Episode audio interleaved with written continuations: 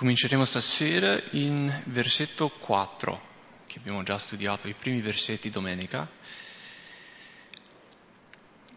E per fede, se Dio vuole, faremo capitolo 5 e 6 stasera. Andremo. Se abbiamo fatto 5-6 versetti domenica, stasera cercheremo di fare due capitoli, andremo un po' più veloci. Um, però voglio leggere Ecclesiaste 5, versetto 4 a 7 e poi prego di nuovo. Quando hai fatto un voto a Dio, non indugiare ad adempirlo. Adem- adempirlo, sì, adempirlo, scusate. Perché egli non si compiace degli stolti. Adempi il voto che hai fatto. Meglio è per te non fare voti che farne e poi non adempirli. Non permettere alla tua bocca di renderti colpevole. Non dire davanti al messaggero di Dio, è stato uno sbaglio. Dio dovrebbe forse adirarsi per le tue parole e distruggere l'opera delle tue mani. Infatti, se vi sono vanità nei molti sogni, ve ne sono anche nelle molte parole. Perciò temi Dio.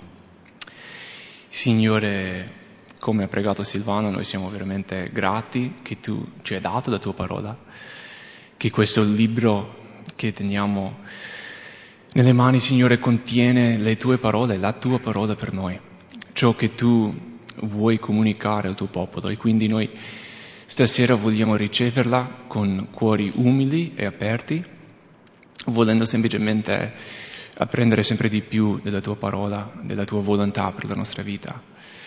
Prego che tu, Spirito Santo, possa essere l'insegnante stasera, che tu possa parlare attraverso quello che io dico, Signore, e che tramite sempre l'opera del, del tuo Spirito tu possa portare cambiamento e trasforma, trasformazione nelle nostre vite. Nel tuo nome. Amen. Ok, domenica abbiamo parlato del timore di Dio, uh, ciò che abbiamo visto nei primi versetti, e poi anche in versetto 7 alla fine dice, perciò temi Dio, e, ma non abbiamo studiato quello che Solomone scrive o ha scritto riguardo eh, i voti. Uh, quindi per cominciare stasera studieremo i voti, eh, come dovremo fare i voti, eccetera, eccetera. E questo è sempre un modo in cui dimostriamo il timore di Dio, uh, per quello che si trova in questo contesto. Uh, però studieremo per cominciare i voti. Allora, che cos'è un voto? È praticamente una, una specie di promessa che uno fa uh, a Dio. Uh, tu dici a Dio io farò questo e poi tu mantieni quello che tu dici uh, a Dio. Um, per capire un esempio, dalla scrittura, primo Samuele, capitolo 1, versetto 11, la storia della nascita di Samuele. Um, sua mamma si chiamava Anna e come sapete lei era um, una moglie dei due che aveva questo signore, Elcana, e praticamente l'altra moglie poteva avere figli, lei invece no. E leggiamo in versetto 11 di 1 Samuele 1, uh, questo è il voto che Anna fa al Signore riguardo il suo figlio. 1 Samuele 1.11, fece un voto e disse, O Signore degli eserciti, se hai riguardo all'afflizione della tua serva e ti ricordi di me, se non dimentichi la tua serva e dai alla tua serva un figlio maschio, io lo, lo consacrerò al Signore per tutti i giorni della sua vita e il rasoio non passerà sulla sua testa. Uh, questo è un voto. Praticamente se il Signore dà a questa signora un figlio, lei poi farà quello che dice, uh, cioè che lo consacrerà al Signore, uh, eccetera, eccetera. Quindi un voto. Alla fine, chi sa la storia, sa che poi arriva un figlio, Samuele, il profeta, e praticamente lei adempie il suo voto facendo ciò che aveva promesso di fare. Ecco, un, un voto, così ha adempiuto il suo voto voto. Era una cosa più comune nel Vecchio Testamento, uh, ci sono alcuni casi anche nel Nuovo Testamento quando vediamo i voti, però ancora, ancora, di meno oggi nella Chiesa, non è che senti sempre di voti che uh, persone fanno al Signore. Però ci, ci sarà chi forse fa uh, digiuno spesso, chi fa un voto di pregare spesso, chi insomma prende un impegno col Signore, dice io voglio fare questo, come Daniele no, ha preso in cuor suo la decisione di non contaminarsi, no, era una specie di voto anche quello. Uh, e quindi va, va, bene fare queste decisioni, questi voti per il Signore, dire ok Signore io voglio, voglio fare questo, ti dico farò questo. La cosa importante che impariamo da questi versetti in Ecclesiasti 5 è che poi manteniamo quello che abbiamo promesso, no? Se decidiamo di fare qualcosa, se promettiamo di fare qualcosa, lo dobbiamo poi mettere in pratica, lo dobbiamo fare. Um, e poi, come Salomone dice qua, se non riusciamo ad adempiere quello che abbiamo promesso, è meglio non promettere, è meglio non fare il voto. Um, perché Dio, nel nuovo patto, non è che Lui ci obbliga a fare dei voti, uh, non siamo obbligati, e, e quindi eh, dobbiamo pensare bene e prima di prendere un impegno con Dio di sì, considerare il costo. Dispiace a Dio quando facciamo i voti e poi non li manteniamo. Possiamo chiederci perché. Secondo me è perché è più importante essere una persona di parola. Dio vuole integrità, e Dio vuole che ciò che diciamo sia quello che poi facciamo. Che siano la stessa cosa. Come ha detto Gesù, il vostro parlare sia sì, sì e no, no. Quando noi diciamo, ok Signore, io farò questo, quello, quell'altro, farò tutto per te, e poi non lo facciamo, è come se noi avessimo detto anche una bugia a, a Dio. Era anche davanti agli altri, se gli altri vedono, dicono, ah, ma questo qua diceva di fare una cosa, però poi non l'ha fatto. Di nuovo, Dio vuole integrità. Quindi va bene dire, prendere impegno con il Signore, no? dire, ok Signore, io farò questo per te, eccetera, eccetera, non siamo obbligati, però se prendiamo un impegno vogliamo poi farlo, mettere in pratica, perché Dio vuole che noi siamo persone di parola. Andiamo avanti, versetto 8 e 9. Se vedi nella provincia l'oppressione del povero e la violazione del diritto e della giustizia, non te ne meravigliare, poiché sopra un uomo in alto, in alto veglia uno che sta più in alto, e sopra di loro sta un altissimo. Ma vantaggioso per un paese è, per ogni rispetto, un re che si occupi dei campi. Um, noi sappiamo che questo mondo è corrotto dal peccato. Um, da Genesi 3 in poi sappiamo che il peccato è entrato in questo mondo e poi ha un impatto su, su tutto. Quindi anche i, i, leader, per dire, tendono ad essere corrotti, come lui dice qua. C'è un detto, non so se si dice anche in italiano, lo traduco dall'inglese, però dice il potere corrompe e il potere assoluto corrompe assolutamente. non so se si dice in italiano, non so se ha senso, più o meno. Però per dire che uno che ha potere ha la tendenza di essere ancora più corrotto di noi che non abbiamo tanto, tanto potere. Uh, e purtroppo si vede nei leader del mondo uh, dell'oppressione del povero, violazione dei diritti, purtroppo si vede gli effetti del peccato in questo mondo. Sappiamo che questa cosa non va bene agli occhi di Dio. Vi leggo tre versetti da Salmo 146. Salmo 146, da versetto 7 a 9.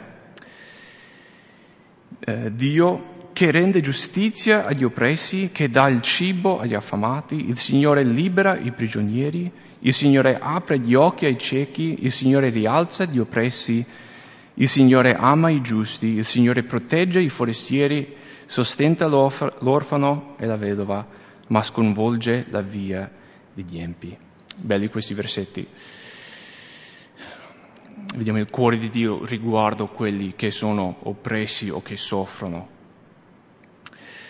E purtroppo, sì, vediamo la corruzione del peccato anche nei leader di questo mondo.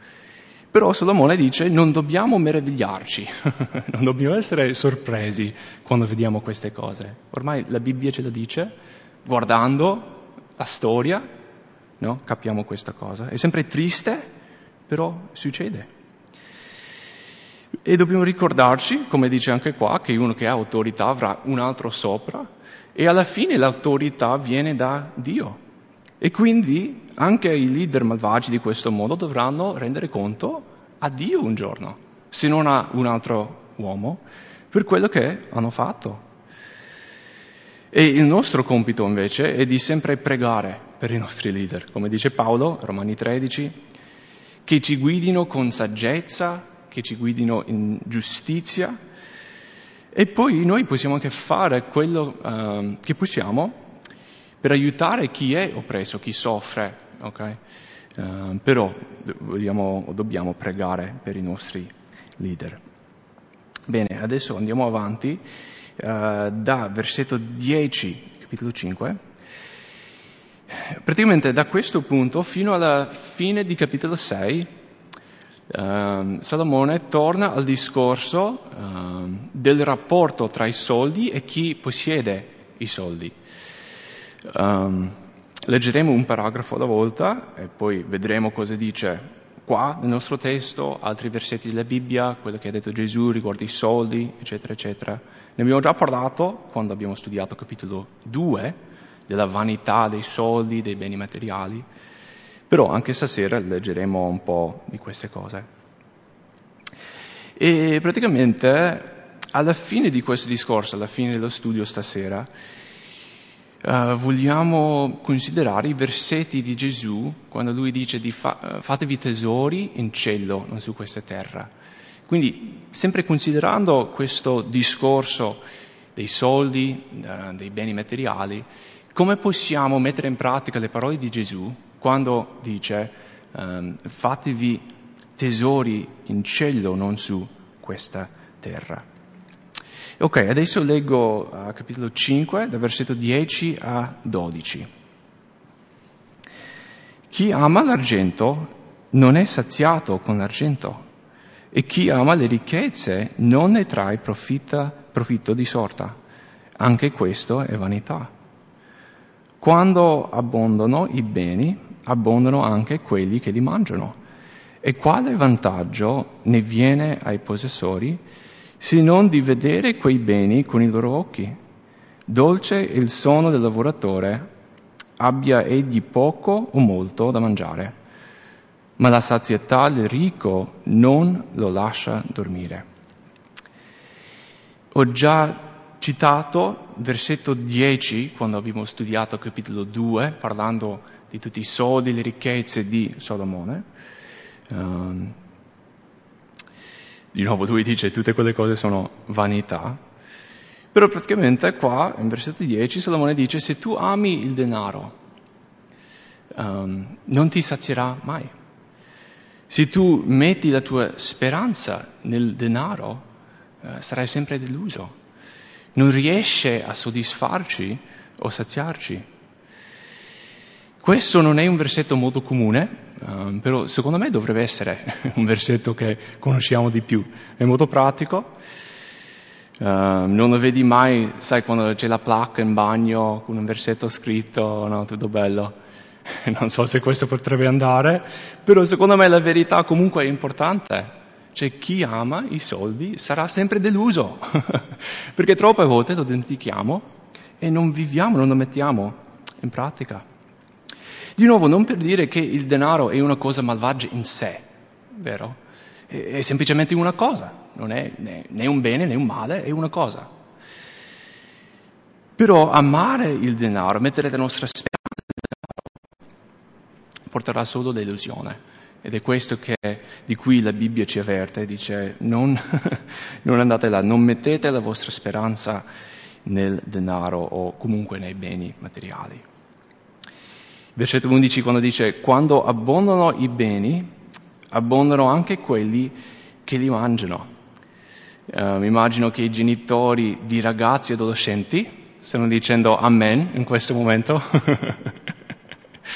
Anche io ero così, specialmente quando giocavo a calcio alle superiori, cioè mangiavo tanto, tanto, tanto. Mangiavo da cena e poi, dopo qualche ora, avevo ancora la fame, o di nuovo la fame. Infatti, meno male che mio papà aveva un ristorante, perché così dopo qualche ora, se io e mio fratello avevamo ancora fame, diceva, dai, andate al ristorante, mangiate là. eh, conveniva. Poi in versetto 12 parla delle differenze tra il lavoratore, chi lavora, chi lavora bene, il pigro. Chi lavora bene trova soddisfazione nonostante quanto ha uh, in cucina da mangiare, quanto ha in frigo. Chi invece non lavora e ha un'abbondanza di cose, di cibo in questo caso, sta male, Infatti noi come cristiani siamo chiamati ad essere buoni uh, lavoratori per il Signore. Voglio leggervi primo Tessalonicesi 4.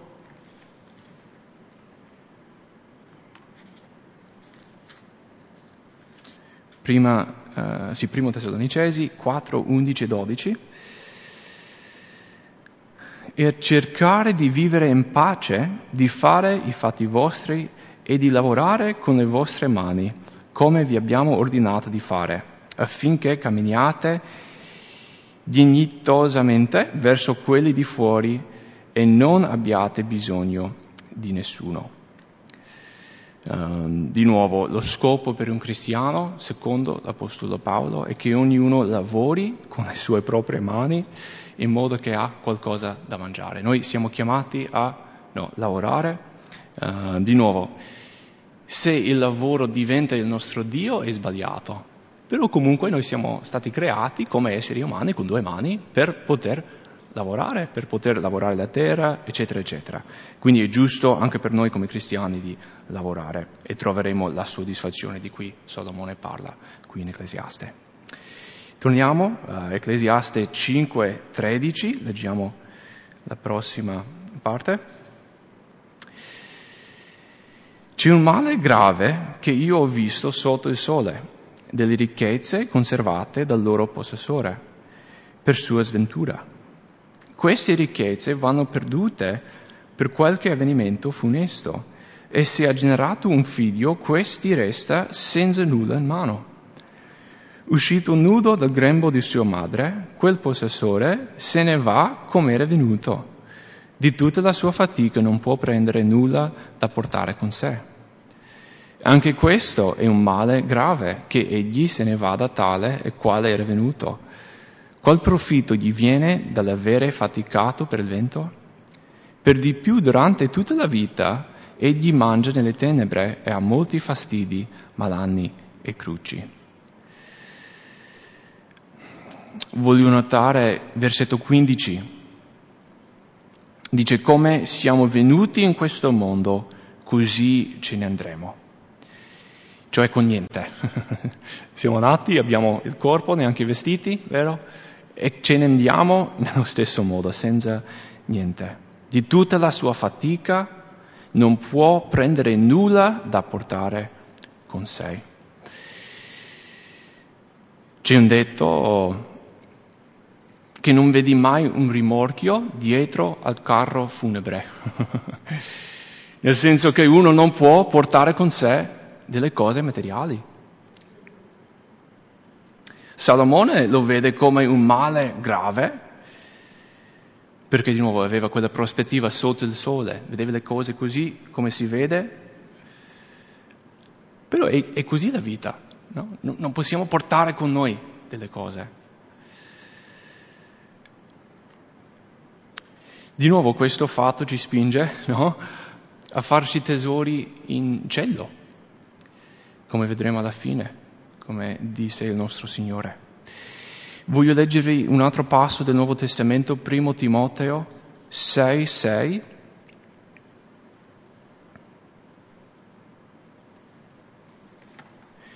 Primo Timoteo 6, 6. La pietà con animo contento del proprio stato è un grande guadagno.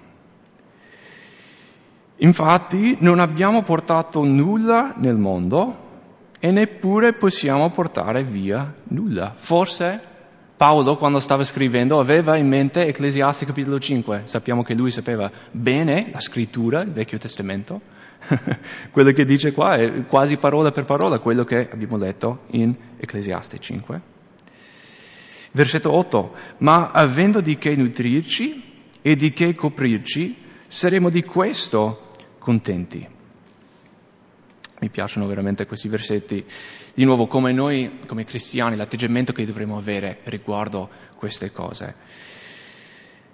La pietà con animo contento, il proprio stato, è un grande guadagno. Quindi di essere contenti con quello che il Signore ci ha dato, nel stato in cui ci troviamo. Abbiamo le necessità per la vita e diciamo gloria a Dio.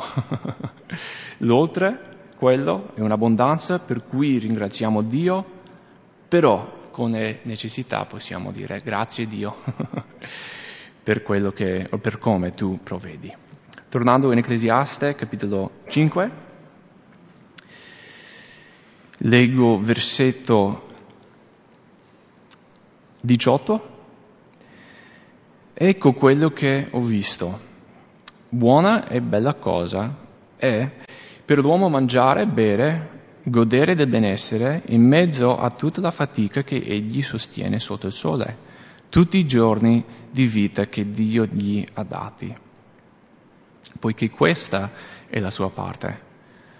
E ancora, se Dio ha dato a un uomo ricchezze e tesori e gli ha dato potere di goderne, di prenderne la sua parte e di gioire della sua fatica, è questo un dono di Dio. Un tale uomo infatti non si ricorderà troppo dei giorni della sua vita perché Dio gli concede gioia nel cuore.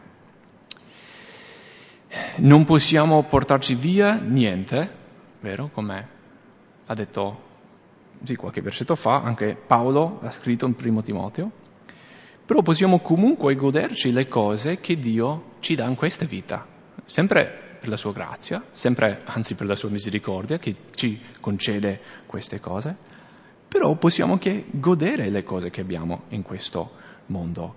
Um, non dovete girare là, per un altro versetto di 1 Timoteo 6, versetto 17, ai ricchi in questo mondo ordina di non essere d'animo orgoglioso, di non riporre la loro speranza nell'incertezza delle ricchezze, ma in Dio che ci fornisce abbondantemente di ogni cosa perché ne godiamo.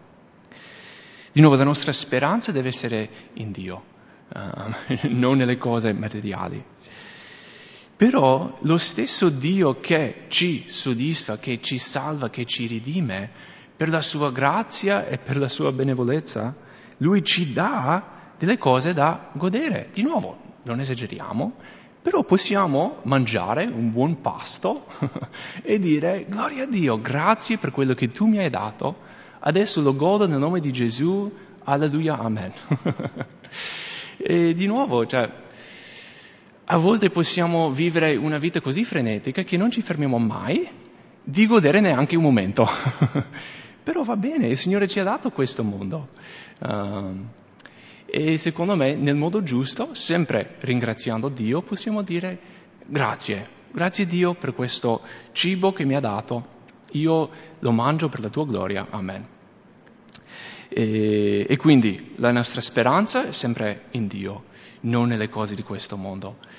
Però Dio che ci fornisce abbondantemente di ogni cosa perché ne godiamo. Paolo dice che Dio ci dà delle cose affinché le godiamo. E quindi tutto qua. Allora, andiamo sempre avanti, stiamo andando veloci stasera. Capitolo 6, versetto 1. C'è un male che ho visto sotto il sole e che grava di frequente sugli uomini. Eccone uno a cui Dio dà ricchezze, tesori e gloria, al punto che nulla gli manca di tutto ciò che può desiderare ma Dio non gli dà il potere di goderne, ne gode uno straniero. Ecco una vanità, un male grave. versetto 3, se uno generasse cento figli, sono tanti, vivesse molti, molti anni, che i giorni dei suoi anni si moltiplicassero, se egli non si sazia di beni e non ha sepoltura, io dico che un aborto è più felice di lui, perché l'aborto nasce in vano, se ne va nelle tenebre e il suo nome resta coperto di tenebre. Non ha neppure visto né conosciuto il sole e tuttavia ha più riposo di quell'altro. Anche se questi vivesse due volte mille anni, se non gode benessere, a che scopo? Non va tutto a finire in un medesimo luogo? Io rido quando dice se uno generasse cento figli, um, perché quando ero piccolo i miei mi hanno detto che quando io parlavo di quanti figli avevo, dicevo che volevo 40 figli. Però è buffo perché stavo pensando all'ultimo campeggio che c'erano intorno ai 40 ragazzi che sono venuti. e ho detto, non penso che io e Lisa avremo 40 figli. Però al campeggio sempre viene una quarantina di persone. Ho detto, ah signore, bella questa cosa, non so se, se c'entra, però... esatto. Comunque, una vita abbondante, cento figli, duemila anni, capito? Di tutto e di più, è quello di cui Salomone parla qua. Uno che ha tutto, però poi non riesce mai a godere nulla. Secondo me rispecchia un po' la sua vita, no? che ha avuto di tutto, come abbiamo visto in capitolo 2, però alla fine diceva che era tutto vanità.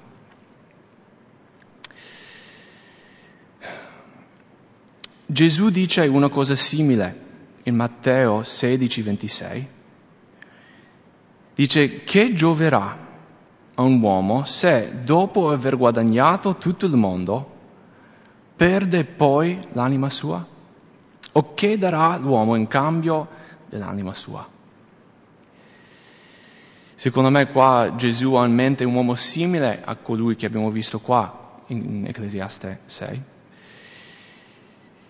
ma invece di guadagnare tutto e poi non, goder, uh, non poter godersi tutto, guadagna tutto e perde la sua anima. Infatti che giova se guadagni tutto il mondo ma perdi la tua anima? Secondo me facciamo bene chiederci questa domanda in un modo infatuato da materialismo, facciamo bene chiederci che giova se io guadagno tutto, però poi perdo la mia anima. La priorità deve essere la vita spirituale, la vita interiore, la vita celeste che abbiamo in Cristo. Dobbiamo avere questa prospettiva. Voglio leggere una parabola di Gesù in Luca 12, versetto 13. Luca 12, 13. Ora uno della folla gli disse, Maestro, di a mio fratello che divida con me l'eredità. Ma Gesù gli rispose, Uomo, chi mi ha costituito su di voi giudici, giudice o spartitore? Poi disse loro, state attenti e guardatevi da ogni avarizia, perché non è dall'abbondanza dei beni che uno possiede che egli ha la sua vita. E disse loro questa parabola. La campagna di un uomo ricco fruttò abbondantemente.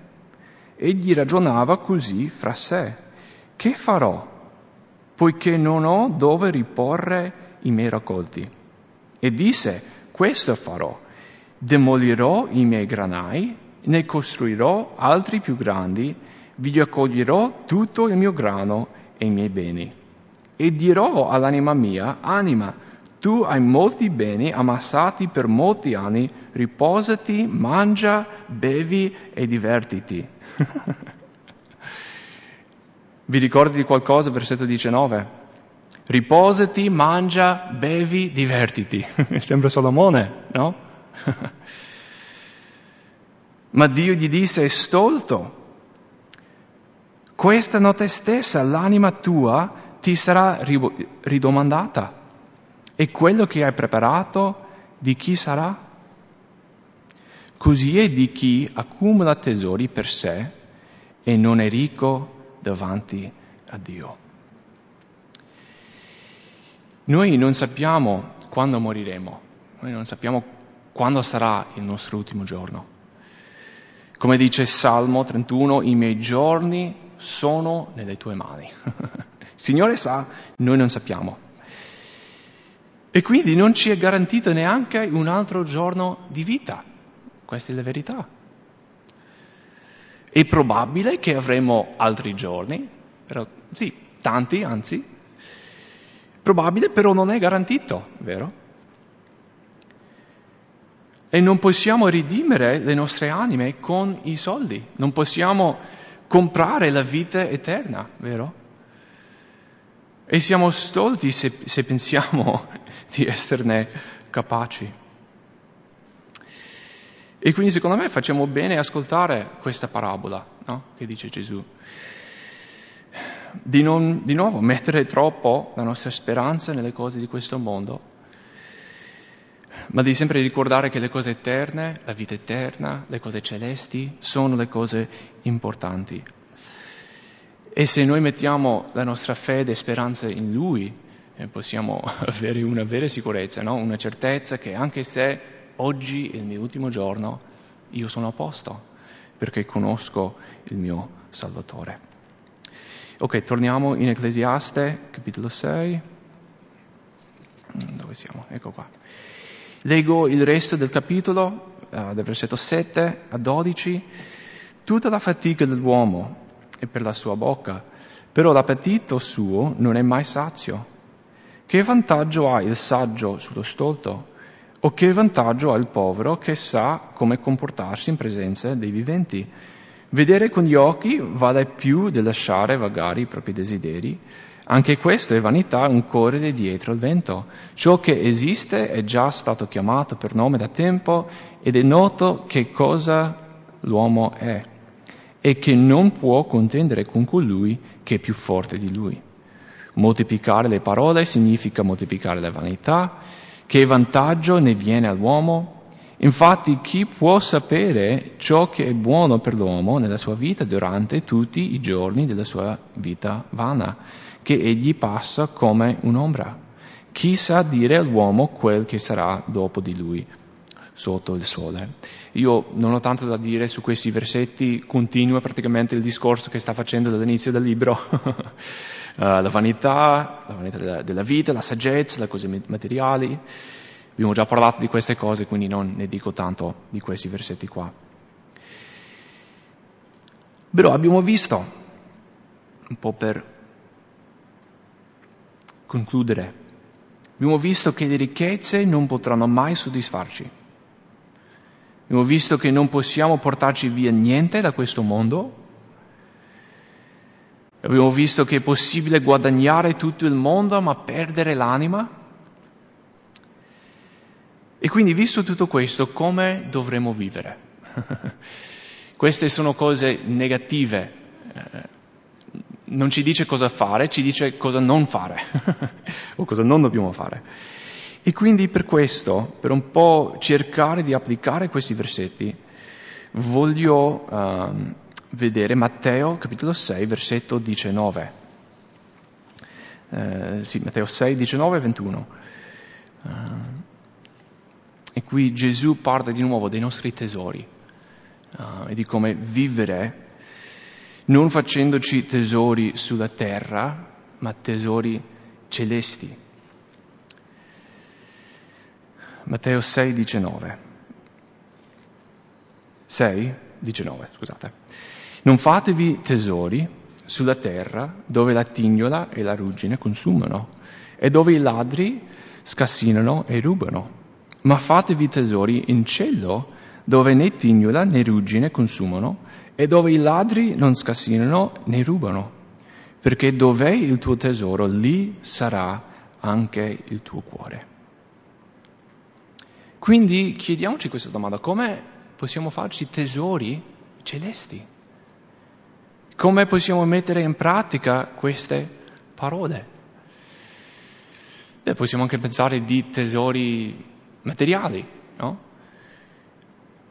Richiedono tanto tempo per guadagnare i soldi per comprare qualcosa, o tante forze, tante risorse. E secondo me, nello stesso modo che uno dovrebbe lavorare per avere una, un tesoro materiale, bisognerebbe anche lavorare per avere tesori celesti. Come dice alla fine del capitolo, eh, Matteo 6, 33, cercate prima il regno di Dio, o il regno, e la giustizia di Dio, e tutte queste cose vi saranno date in più. Invece di cercare con tutto il nostro tempo, con tutte le nostre forze e con tutte le nostre risorse le cose di questo mondo, dobbiamo cercare le cose celesti. Voglio notare versetto 21, perché dov'è il tuo tesoro, lì sarà anche il tuo cuore. Sapete che i nostri tesori svelano i nostri cuori o ciò che c'è nei nostri cuori. E se vogliamo sapere i nostri tesori, basta guardare come spendiamo il nostro tempo come spendiamo le nostre forze, le nostre risorse e capiamo subito dov'è il nostro tesoro. o anche tipo qual è la cosa di cui pensi subito alla mattina? Ti svegli e pensi di quella cosa. Qual è la prima cosa che ti dà gioia? Secondo me è così che capiamo il nostro tesoro. E se è una cosa temporanea, possiamo chiederci ma il mio cuore, il mio tesoro è sulla terra o in cielo? Invece se pensiamo subito a, a Gesù, alle benedizioni spirituali, alle cose in cielo, alla vita eterna, capiamo che il nostro tesoro, il nostro cuore non è qui sulla terra, ma è in cielo, come ha detto Gesù. E mi piace che Gesù dice, Dov'è il tuo tesoro, lì sarà anche il tuo cuore. Queste cose sono, sono collegate. Ed è bello perché così, per cambiare il tesoro, bisogna poi cambiare il cuore. E se cambiamo il cuore, cambierà anche ciò che cerchiamo, ciò che vogliamo. E grazie a Dio che abbiamo ricevuto un Vangelo che cambia non soltanto l'esteriore, ma il Vangelo che cambia anche l'interiore, che cambia il nostro cuore. Perché noi di natura cerchiamo cose terrestri, vero? Però Dio quando cambia il nostro cuore per l'opera dello Spirito Santo, ci darà altri desideri e ci darà anche altri tesori, ci farà cercare altre cose, cose celesti. E quindi alla fine possiamo dire, Signore, cambia il mio cuore, so che io sono ormai troppo preso dalle cose di questo mondo, dalle cose materiali, lo possiamo confessare, Lui sa il nostro cuore. E possiamo dire, guarda Signore, perdonami, ma io voglio che tu cambi il mio cuore, voglio cercare te, voglio cercare le cose di cielo, non di questo mondo. Uh, perché di nuovo, se mettiamo la nostra speranza in quelle cose saremo delusi. Invece se, nostro, um, sì, se la nostra speranza è in Cristo, in Dio, in cielo, saremo stabili sia in questa vita che in quella che verrà.